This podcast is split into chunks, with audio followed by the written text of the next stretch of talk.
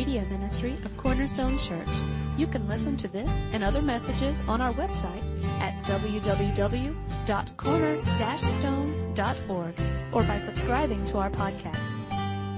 Again, I do want to thank those that are uh, leading us this morning in worship. I thank you for that. Open your Bibles to John 14.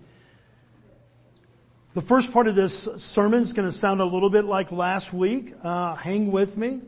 Don't leave. Um, last week I said there was three things that, that we could draw out of knowing the end of the story. Remember we were talking about how as we look at Revelation 21 and 22, God has told us the end of the story already. And so there's some benefits there. And I mentioned three last week and uh, I, I felt like afterwards I didn't do a good job of really tying together that first one. And that is that when we know the end of the story, it gives us hope in the chaos that we're presently living. I, gave the example last week of how Disney, Walt Disney, he blended that into so many of the stories that somehow you thought, there's no way that the prince is ever going to find Sleeping Beauty. There's no way that Cinderella is going to be a match with this slipper that was uh, left behind at the ball. And yet, when we go through those stories, even though there's times of conflict and chaos, and it seems like it's never going to work out, what happens at the end? It all works out. And he used that as to tell, that method to tell a lot of stories. It's good when it's kind of a, a Disney, you know, story. Not so much fun when it's your life and my life. This morning I really want to tie those things together in an actual application that we see from God's Word with Jesus and his disciples. How he's telling them the end of the story and yet in the present, all they can see is the chaos and fear overwhelms them. See, that's the part of faith, the challenge of faith and belief, is that even though we're told the rest of the story, Christ comes back. We are the victors because of the victory of Jesus Christ. In those moments when our life is under the pressure and in the crucibles of worry and all those different things that can happen, sometimes we, we forget how the story ends. Uh, John chapter 14, verse 1. Now to set this up a little bit, this is toward the very, very end of Christ's life. He's already told the disciples that he's going to go to the cross, that he's going to die. They're kind of reacting in a very negative way because they're fearful. This is the man that they've followed for the last three years, faithfully and unfaithfully. They've been up and down the chaos of, of belief and fear in their own lives. And now all of a sudden your leader, after you've invested three years of following, I'm going to go. I'm not going to be here anymore. You can only imagine. Look what happens, John 14, 1. This is the words of Christ. He says, let your hearts, let not your hearts be troubled. Believe in God, believe also in me. Now in that simplicity right there, guys, how many of you believe that in its simplicity? How hard is that to actually live out in the days and in the times when you're in the crucibles of life? Is there one thing to know that is truth and another one to be kind of in that blanket every single day? Does that make sense? That there's a lot of truths that we see in the Bible and we do believe them. If you just ask, hey, do you believe that right there? That our hearts should not be troubled? Why? Because God's already got the end of the story. Believe in God. Believe also in me. They knew the rest of the story. Jesus already said, I'm going to be arrested. They're going to put me on a cross. I'm going to die, but I will rise again. He said that over and over again. This was not a surprise to the disciples. And yet every time they kind of rebelled against that. No, Jesus, you're not going to go to the cross. Uh, uh, Peter's, in Bobby's own words, but Peter's to, to fair, paraphrase uh, Peter, over my dead body. And it almost was a dead body. How is it that we as Christians can have the word of truth, know the end of the story, place faith in that, and yet still feel the pressures of everyday life?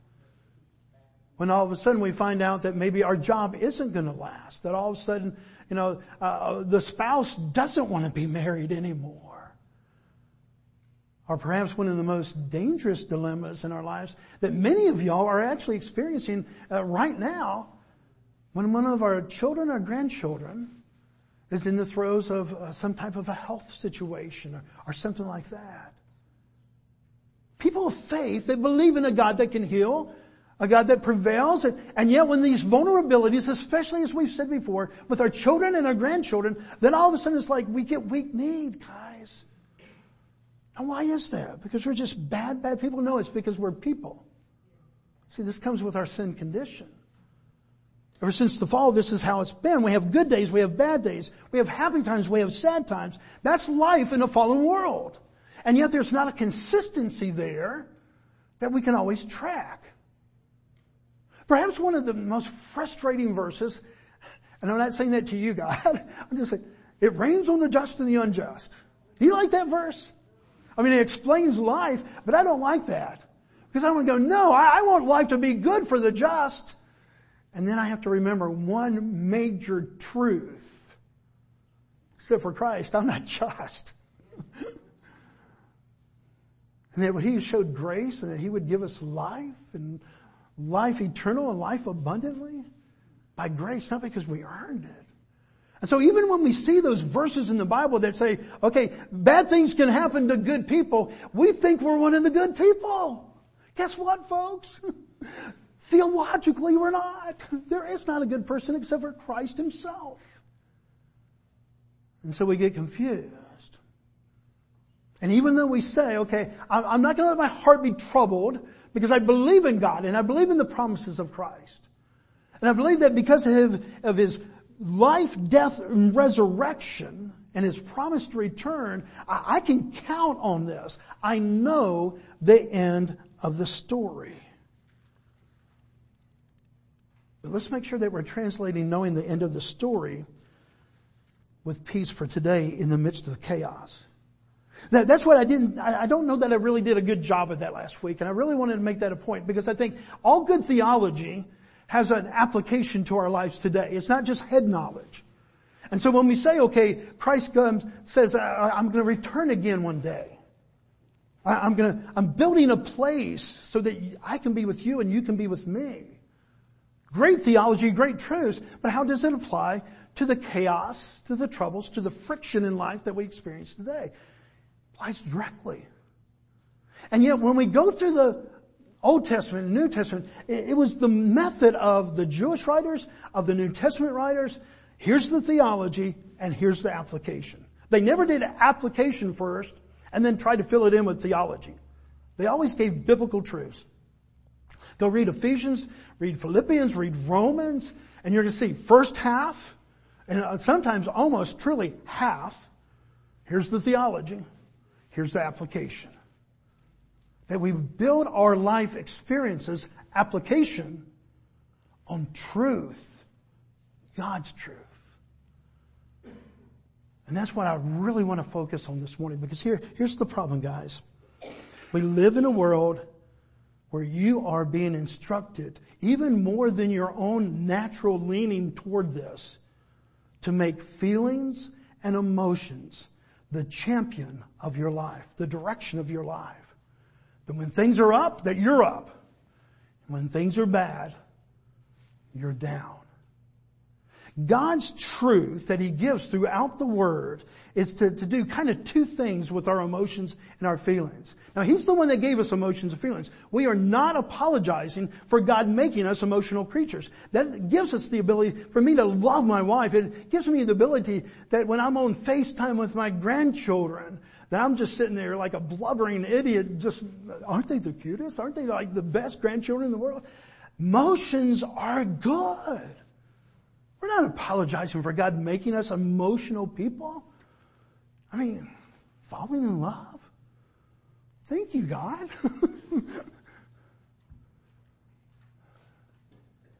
the ability to be faithful and true. Thank you, God.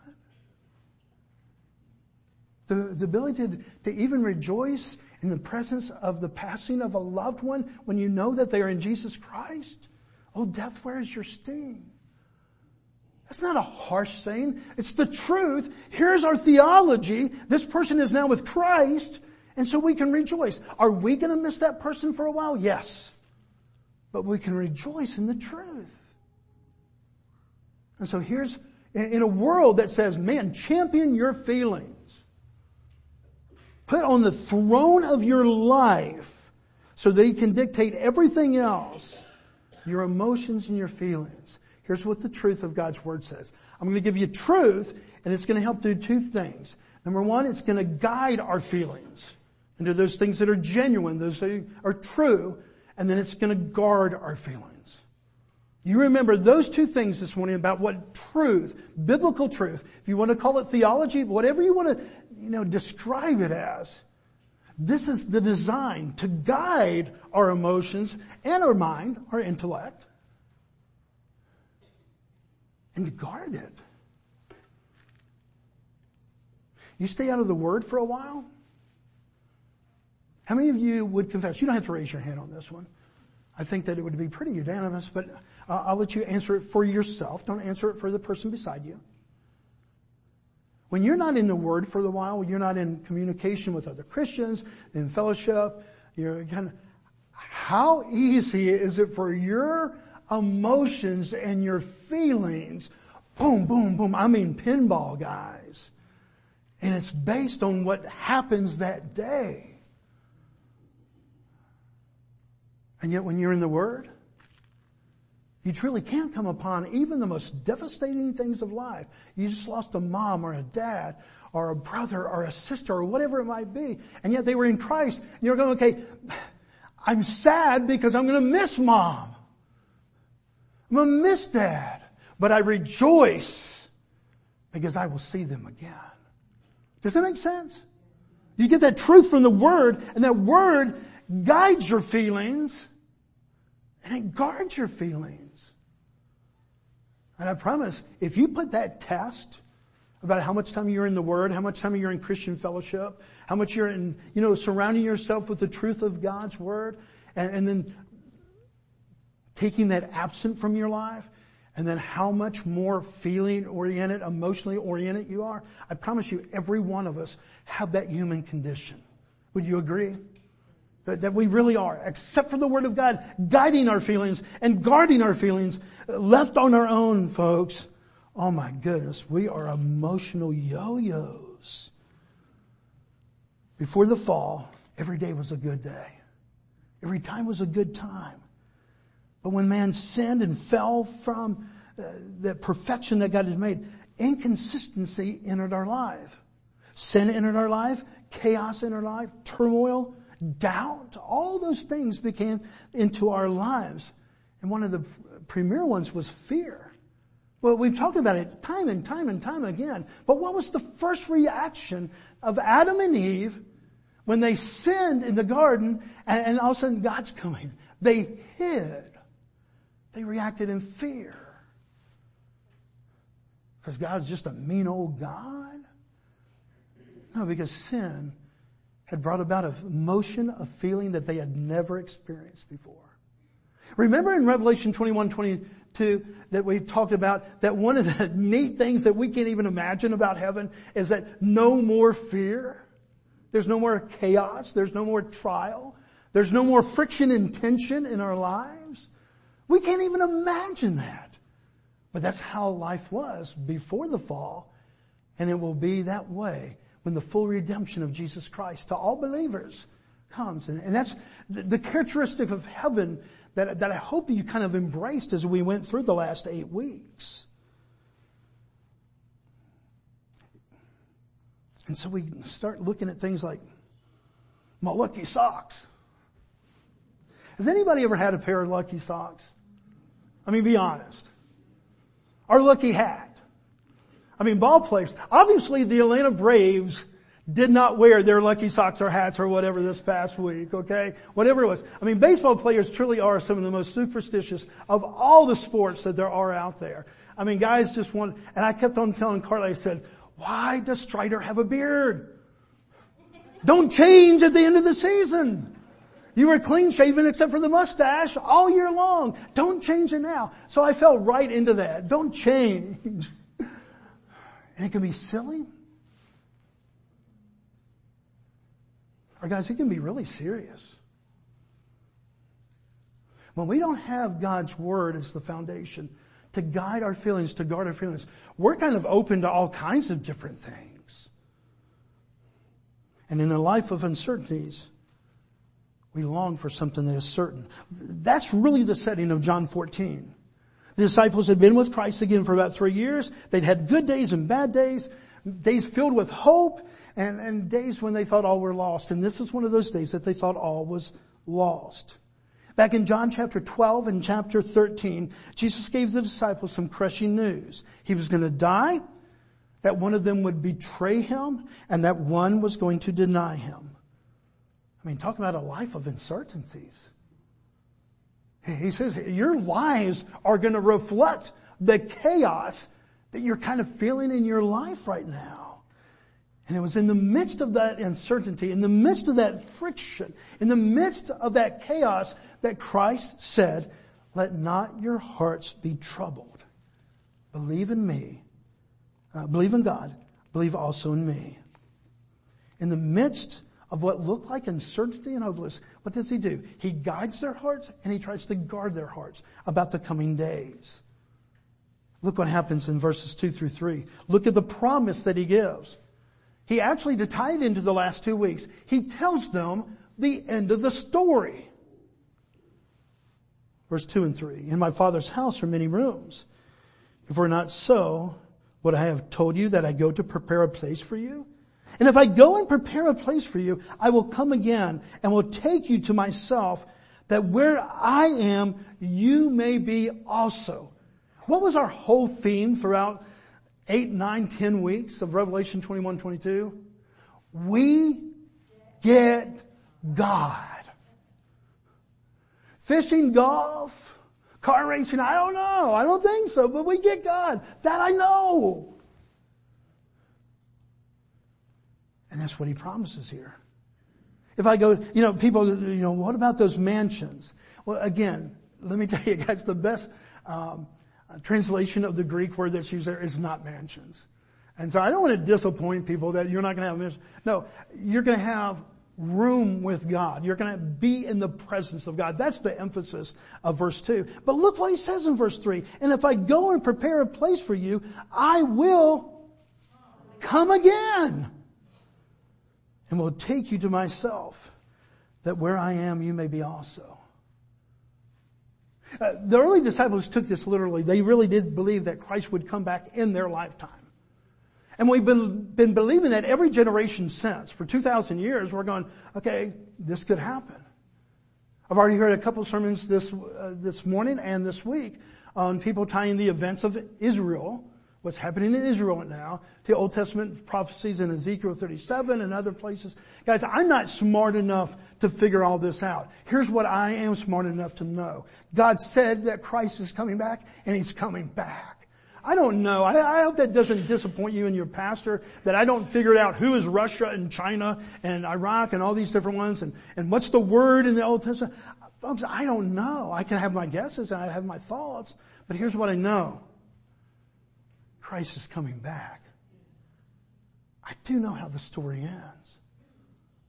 And I know the one that promised that for me.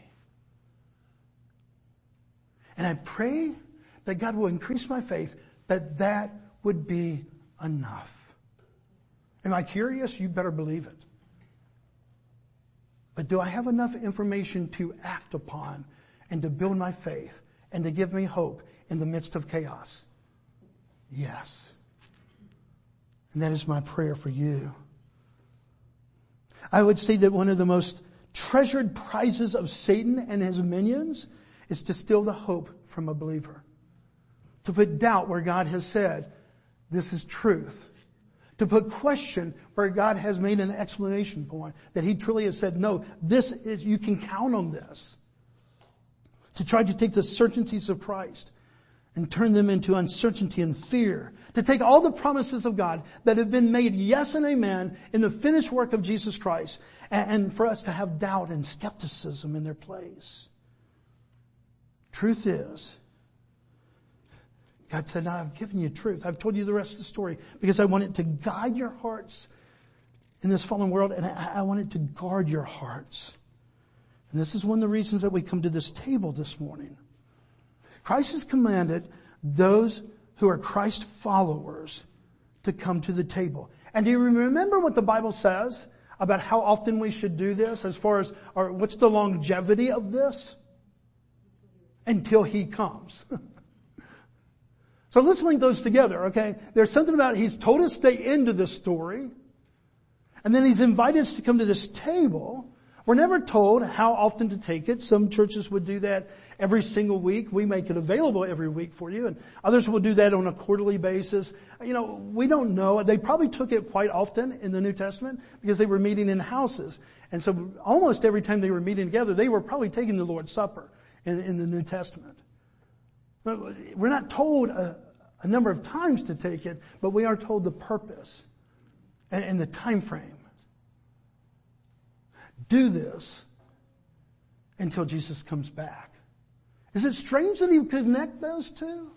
What does coming to this table, what does the memory of his life, death, and resurrection, of drinking that is symbolic of the blood that he shed for us and the, and the body that he gave to us, well, why is that something that the church, that believers in Christ, and Christ followers, should do until he comes back? Why does he link those two? Because your life is chaos. My life is chaos. And he wants to guard our hearts with his truth. He wants to guide us, guys. And so as we come to this table, we remember what? He lived and died and rose again to give us victory over sin, death, and the grave. And he's coming back. And until he does, he invites us to come to this table. John 14, 4.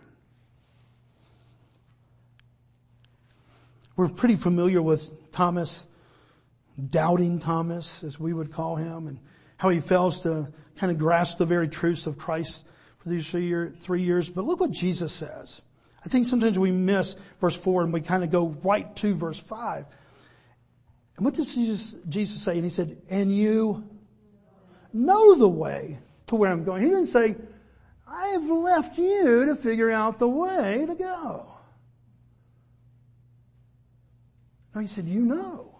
He's talking to his disciples. You know the way that I'm going. Why? Because I've told you. I've told you the end of the story.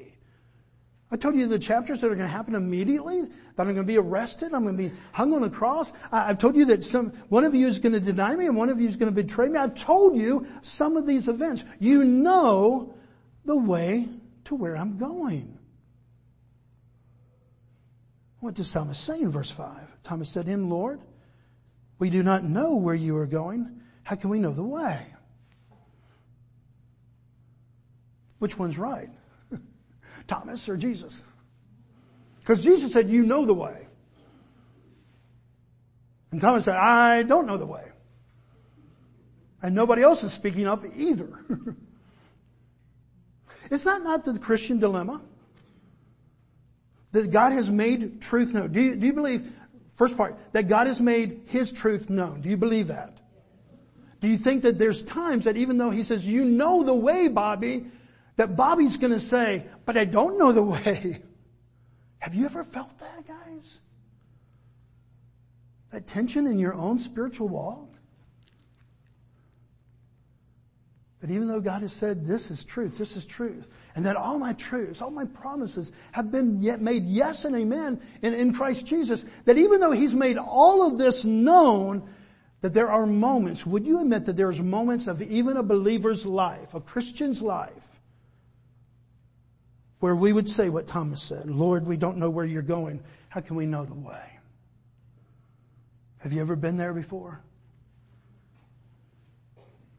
It's a hard place in spiritual life, isn't it? Because we sure do have the answer for everybody else. Oh, just pray and believe. Just pray and believe. And somebody says that to you and you want to slap them. I mean, honestly, can those words, as true as they are, can they be caustic in the moment of your doubt and unbelief? Well, you just pray and believe. It doesn't diminish the truth, but what it shows is Man, all of a sudden our emotions are right in there, guys. I can so identify with Thomas. Lord, we don't know where you're going. I don't, let's paraphrase it. God, I don't know what you're doing next. Does that fit your life? So how can I know where to go? I don't have a job. I don't have a spouse. I don't have this. I don't have this. Uh, they said my child may have something that's going to affect the rest of their life. And all of a sudden in those real crises of life, those real things that happen to real people, even Christians who've placed their faith, where Jesus said, you know the way to go, that we in the reality of our lives, guys, can come to this place and go, but I don't know where to go. So thank God that, that Jesus tells us in the next verse exactly where to go. John 14, 6. I am the way. I am the truth. And I am the life. No one comes to the Father except through me. Church, do you believe that this morning? That Christ is the way, the truth, and the life? How do we get that mental affirmation? How do we take that faith that believes that and, and apply that in times of chaos? In times where there's nothing but question marks in our practical physical life. We look to the end of the story. I'm not trying to put doubt and fear into our lives. Has God promised to any one of you that your children are going to live long and healthy lives and everything's just going to come up roses? Is that what you want for your children? I mean, I want it for me too. But I really want it for my children and my grandchildren. And, and he hasn't promised me that. But what has he promised me? I am the way. I am the truth. I'm alive. He's told me the end of the story. That in all the chaos and all the ups and downs of this world, there is a known answer. And that's why we come to this table. That's why he says, you do this until our return. But will there be the Lord's Supper in heaven? I, I don't think so.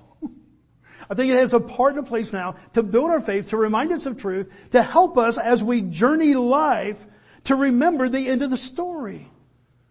And once we get to the end of the story, we're not going to need that.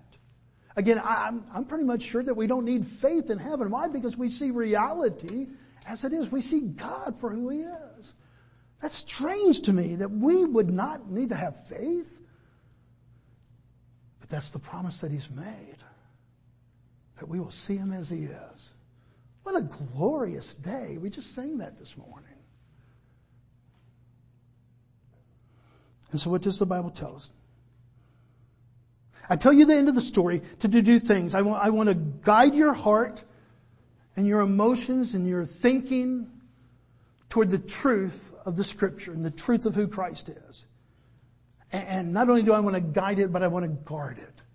Because there's going to be a lot of other thoughts that start to try to invade your mind and your heart.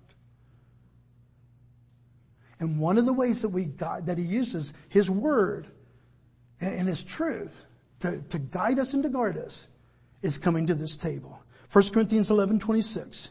For as often as you eat this bread and drink this cup, what? You proclaim the Lord's death, that is all His work, till when? Till He comes. It's pretty simple, isn't it?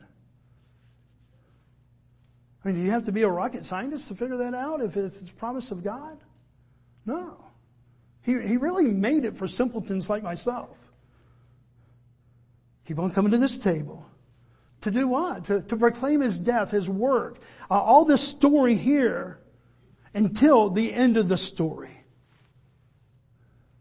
And that's why we come this morning. If, if you have put your full faith in Jesus Christ, is your Lord and Savior the only answer that you have? To be right with the Holy God, we invite you, whether you're a member of this church or whether you're a member of even this denomination, or we invite you, if you're a believer in Jesus Christ, we invite you to come this morning. To exercise that faith. To remind yourself of that truth. And I don't know where, maybe right now life is so sunshine that you have to wear sunglasses. I, I don't know. Or perhaps right now, life is so full of questions that, that in, in a way, you say, Bobby, I need to run to the table this morning, not walk. I so much need to know and have reinforced in my mind and in my emotions, my feelings, the truth that God has made. Let's pray. Father, we love you. We thank you. And Father, thank you that you are patient with us. Thank you, Father, that you provided truth. And Father, thank you that you told us the end of the story. And Father, there's a, an incredible amount of theology involved with that. And yet, Father, this morning, thank you for the practicality of that. That by knowing the rest of the story, as we come to the table this morning, Father, it can build our faith. It can reassure our doubts. Father, tell us, just as Thomas had asked, uh, we don't know the way to go. And you will remind us once again with the simple answer that Christ is the source of our hope, our life, our peace, our joy, and our rightness with you. And as we come to this table, we remember and we look forward to the end of the story. Father, we pray all this in the name of the one that made it possible, Christ our Lord. Amen.